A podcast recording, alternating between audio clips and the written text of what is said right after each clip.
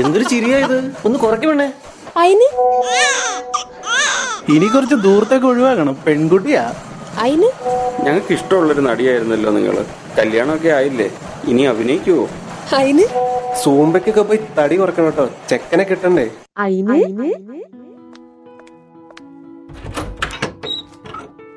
അയ്യയ്യേ എന്തൊക്കെയാ അവൾ എഴുതണത്? കുടുംബത്തെ പറ്റിയോ?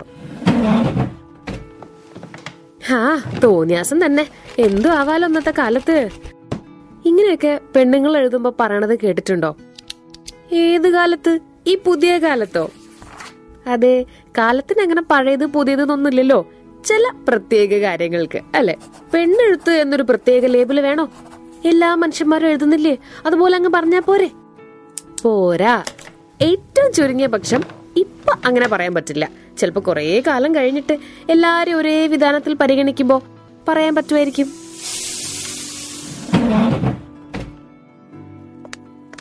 ആയിരത്തി തൊള്ളായിരത്തി എഴുപതുകളിലെ ലോകത്ത് പെണ്ണ് എഴുതുന്നതിനെ മാത്രം പലതരത്തിൽ കീറി മുറിച്ച് പരിശോധിക്കുന്ന ഒരു ട്രെൻഡ് ഉണ്ടായിരുന്നു കേട്ടോ ആയിരത്തി തൊള്ളായിരത്തി എഴുപത്തി ആറിൽ എലൻ മോറിന്റെ ലിറ്റററി വുമൺ എന്ന് പറഞ്ഞിട്ടുള്ള ഒരു പുസ്തകം അന്ന് പ്രസിദ്ധീകരിക്കപ്പെട്ടു.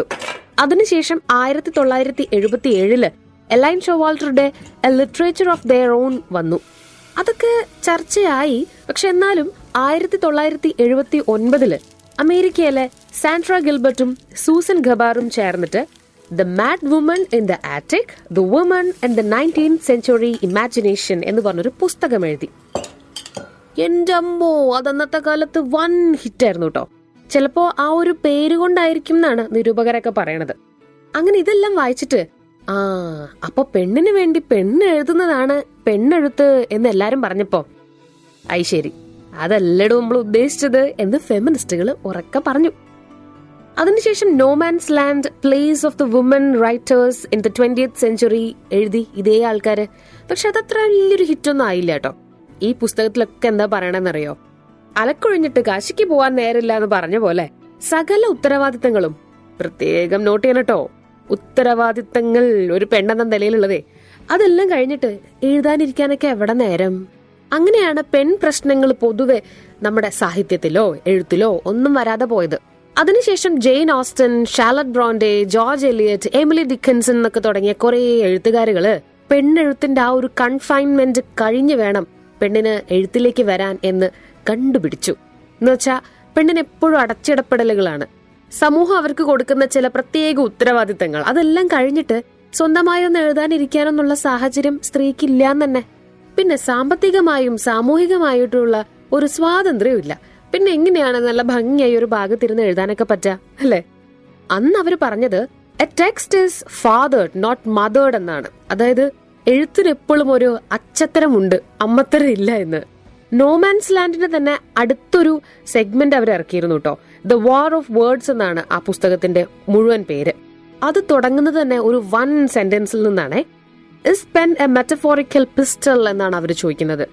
സ്ത്രീയെ പേടിയാണ് ആണുങ്ങൾക്ക് എന്നൊക്കെയുള്ളൊരു നിഗമനത്തിലേക്ക് അവർ ആ പുസ്തകത്തിന്റെ കൺക്ലൂഷൻ ആയപ്പോഴേക്ക് എത്തി. തൽക്കാലം അതവിടെ നിൽക്കട്ടെ അല്ലേ?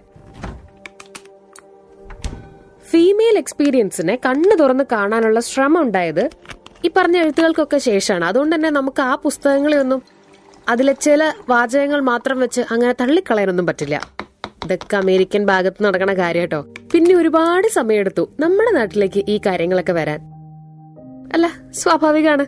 നമ്മൾ ലേശം പതുക്കെയാണ് നടക്കുന്നത് എന്നുള്ളത് സമൂഹത്തിന്റെ എല്ലാ ചരിത്രങ്ങളും നോക്കുമ്പോൾ മനസ്സിലാവുമല്ലോ. പതുക്കെ ആയാലും ഇതൊക്കെ എന്തെങ്കിലുമൊക്കെ നമ്മുടെ നാട്ടിലും വളരെ സാധാരണമായ കാര്യമായി മാറിയാൽ മതിയായിരുന്നു അല്ലേ?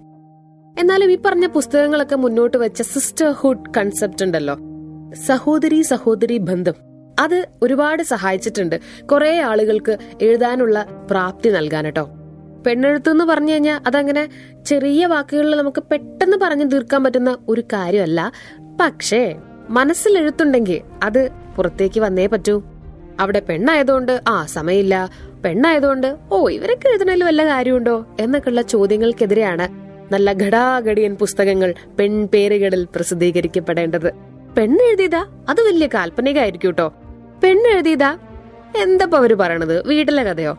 ഇങ്ങനെയൊക്കെ പറയണവരോട് അയിന് എന്ന് തിരിച്ചു ചോദിക്കാനുള്ള ഒരു ആർജവം നമ്മുടെ ഭാഗത്തുനിന്ന് ഉണ്ടാവണല്ലേ ആ ഇപ്പൊ സംസാരിച്ചത് ലക്ഷ്മി പാർവതിയാണ് കേട്ടോ. ഇനി നമുക്ക് പറയാനുണ്ട്. കേൾക്കണേ തുടർന്നും.